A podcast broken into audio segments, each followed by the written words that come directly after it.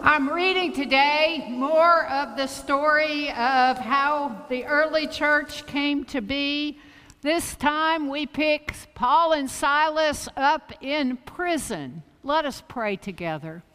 Holy God, you are closer to us than the beating of our own hearts. You love us beyond human imagining, and it is your desire that we live in peace and joy. And so be at work in us that your word might find its place in our hearts and speak to us so that in our hearing we might become more faithful disciples of Jesus Christ.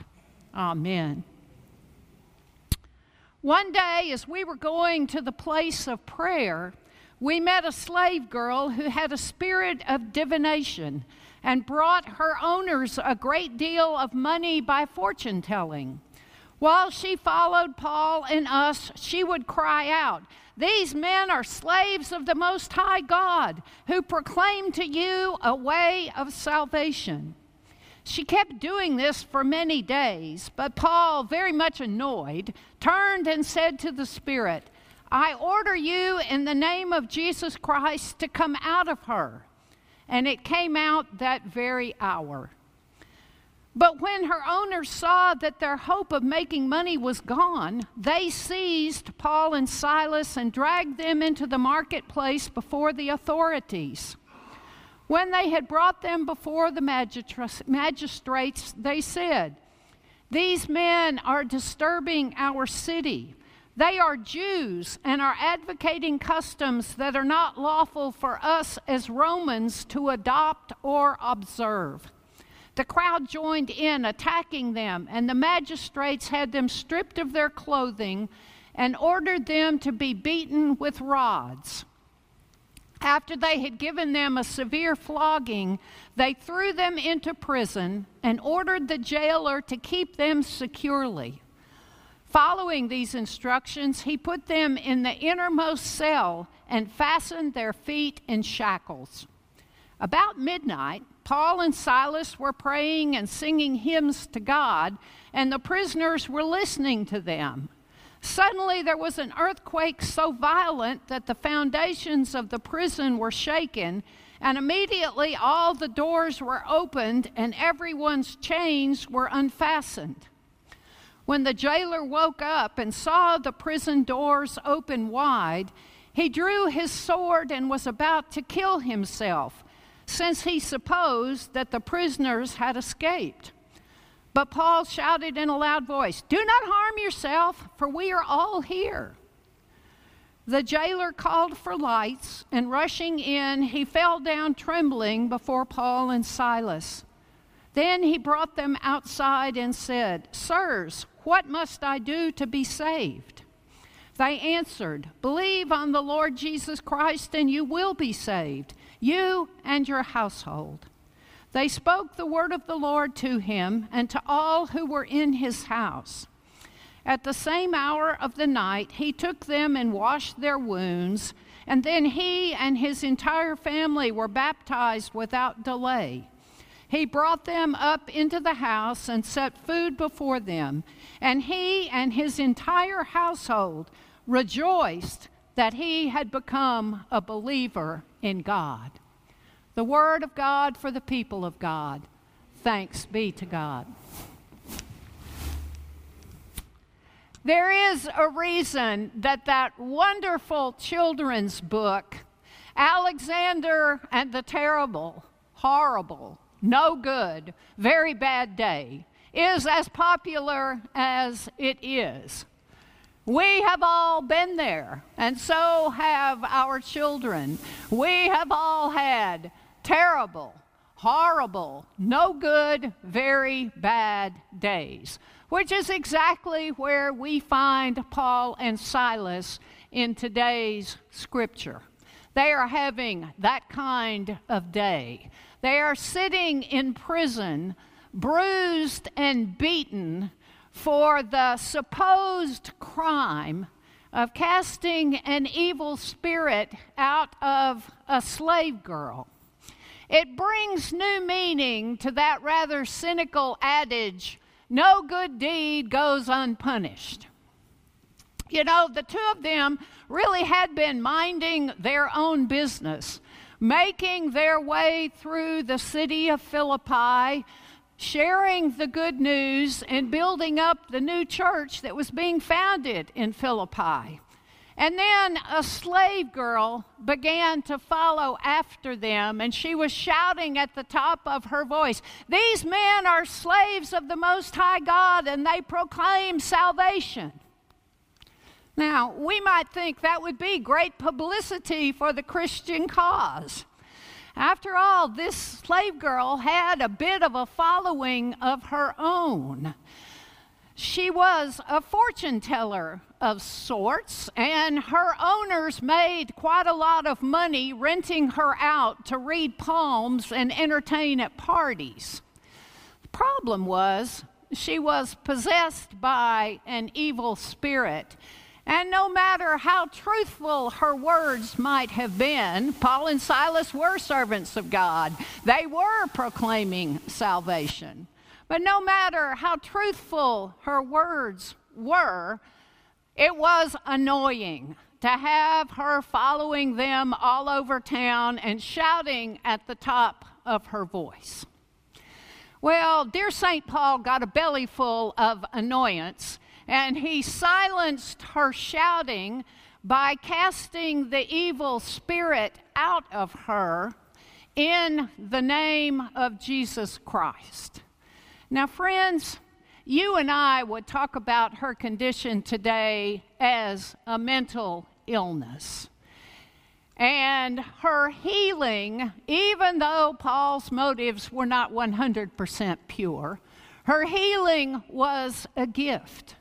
And any of you who have dealt with the trauma of mental illness or had a family member who has been mentally ill know what a gift that healing was. But the healing was not met with rejoicing by her owners who had lost a significant source of income. And so they hauled Paul and Silas off before the local authorities, and the accusations started to fly. These men are breaking the law and disturbing the peace, and they're Jews who advocate customs that we Romans simply don't accept. You know, there was not one mention in all these accusations of the real reason they were so angry which was that Paul had found a way into their wallets. Instead, there was name calling, they're criminals, there was racism, they're Jews, and there was politics. They are betraying our beloved Roman customs.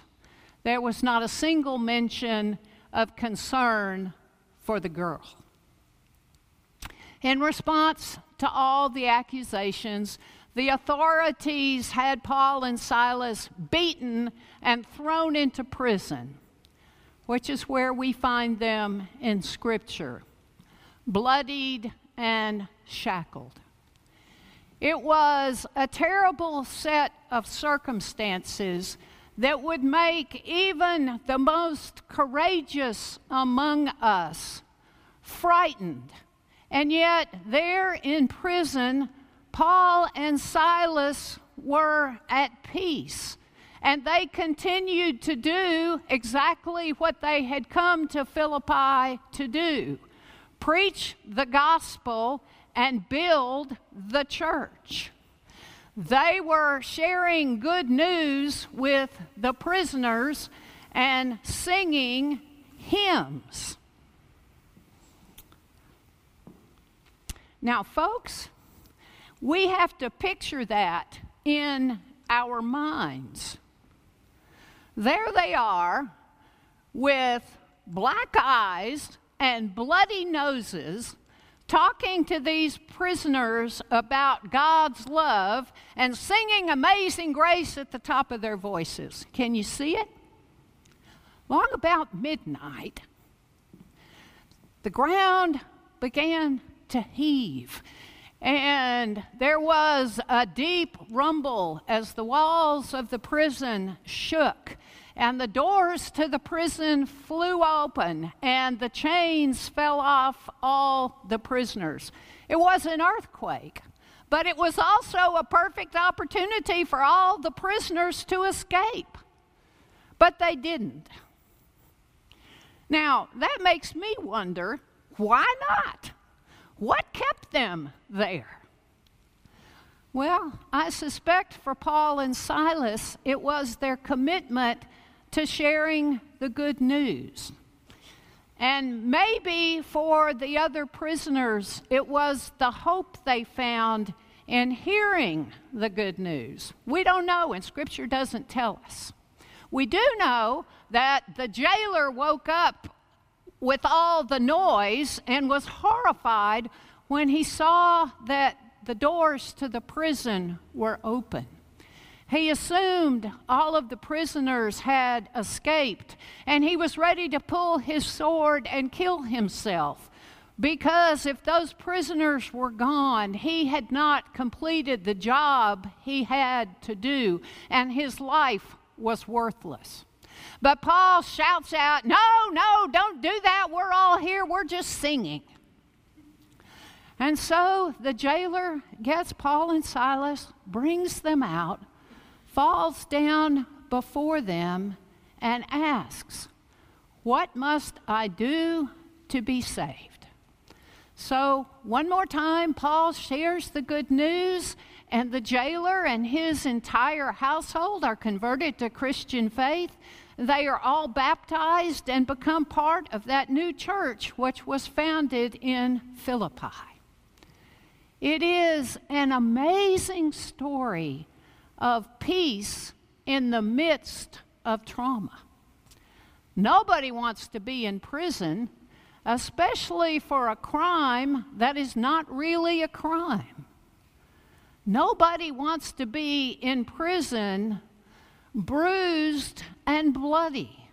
Nobody wants to face a life sentence for failure to do a job. And nobody wants to deal with the chaotic, traumatic messes that come our way. And yet, friends, to be alive in today's world is to face the same chaos and trauma Paul and Silas faced.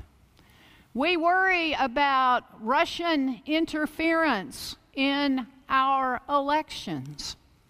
You know, hurricane season started a day or two ago, and we know what it means to be a part of a hurricane or to watch the floodwaters rise.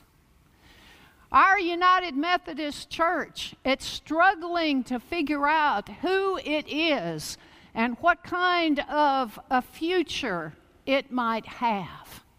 And as a local congregation, we're facing issues of financial struggle and dwindling attendance. Life happens. We lose our jobs. We get sick. People hurt and disappoint us. And yes, those who are most dear to us die. Our lives are filled with chaos and trauma. So I think it's important for us to ask ourselves how, in the midst of the chaos and trauma we face, can we find the peace that Paul and Silas demonstrated there in that prison cell? And the answer to that question is exactly the same way they found it.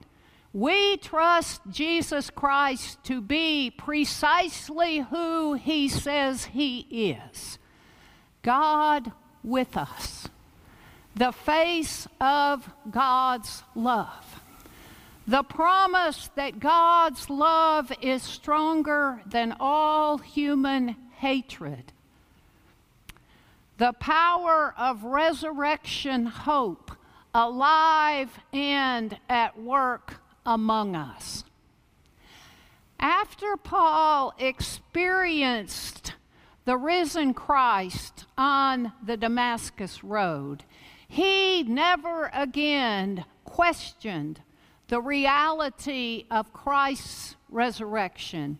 He gave his heart to Jesus that day, met Jesus face to face, and placed his trust in Jesus. And from that time on, resurrection hope was the heart of every sermon he preached, and it was what sustained him every time he was beaten or placed in prison. Friends, we have met Jesus too. We have known hope. We have experienced God with us. I want you to reflect on that. When have you experienced the presence of God? At a time when God seemed so real, you, you felt like you might be able to reach out and touch God. Hold on to those moments, treasure them for that is what sustains us in those moments when life is hard and we are afraid. Now, friends, I take the power of evil very seriously. It is the reason our world is plagued with war and violence. But I also take the power of God's love far more seriously. Yes, there are bad actors in our world. There are nations whose values are not our values. But, friends, God is God. Jesus Christ is Lord. And the power of God to do good through faithful people is far greater than the power of bad actors to do harm. This is God's creation, it belongs to God. Our, our dear United Methodist Church is in pain, and we don't know what the church will look like in the coming years. And whatever is decided, some people are going to leave. But if our story is like the stories of other denominations who have lived through this struggle, other people will come to take the places of those who leave. And in the midst of our not knowing, we can be at peace because we trust Jesus to be precisely who he says he is the Lord of the church. We can deal with some budget shortfalls and life in a world where people's church attendance patterns have changed from every Sunday to once or twice a month.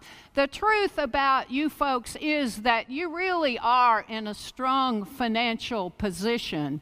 The cash flow issues have come because dollars are being directed to your capital campaign for debt reduction, which is a short term problem that will resolve itself with long term good effect.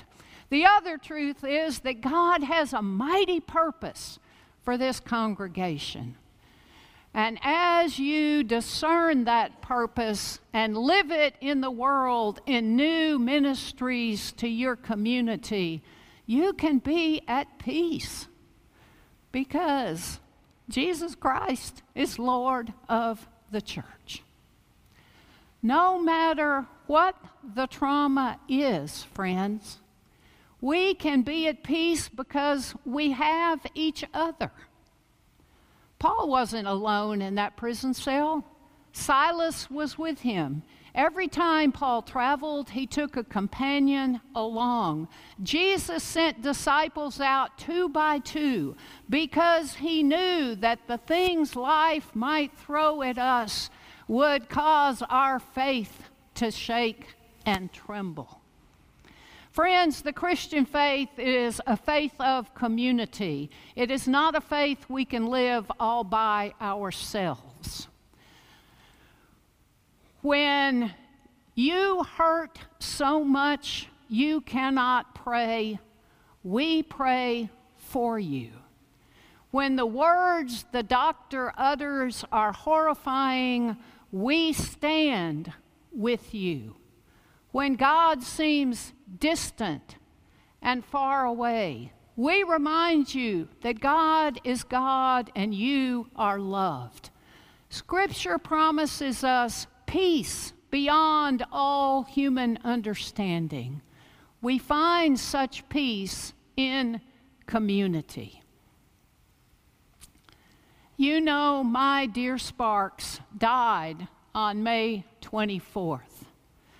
I, I was not alone in the hospital the morning of his death. I was surrounded by dear family and friends, so many that we had to take turns in his room while the larger group was out in the waiting area.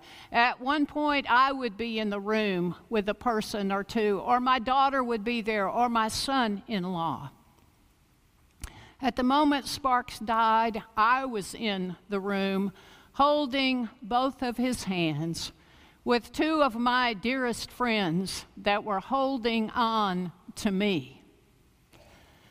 At one point along the way, seemingly without any kind of prompting, one of my friends began to sing a hymn, and the other two of us joined in. We sang for maybe five or six minutes when all the monitors that were hooked up to Sparks slowly flatlined. And he passed very peacefully from life here with us into eternal life in God's loving arms. My friend Sandy said, We sang him into heaven. Now, I was crying, of course, and, and the pain is still deep. But, friends, God is God, and Jesus Christ is risen and alive and at work in our world. I have seen it in the cards that you sent and in the beautiful floral arrangements that came to Sparks Memorial Service. I have heard it in the words of comfort you have spoken to me, and I have felt the prayers you have offered. Indeed, it is the faith of the body of Christ that allows me to stand here today. There are so many folks who simply cannot fathom singing in prison or at the bedside of a dying husband.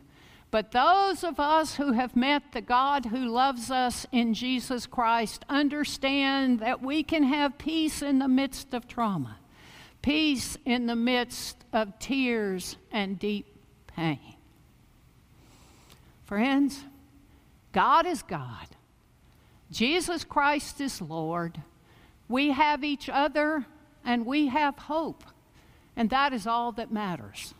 Let me say that again. God is God. Jesus Christ is Lord. We have each other and we have hope. And that is all that matters.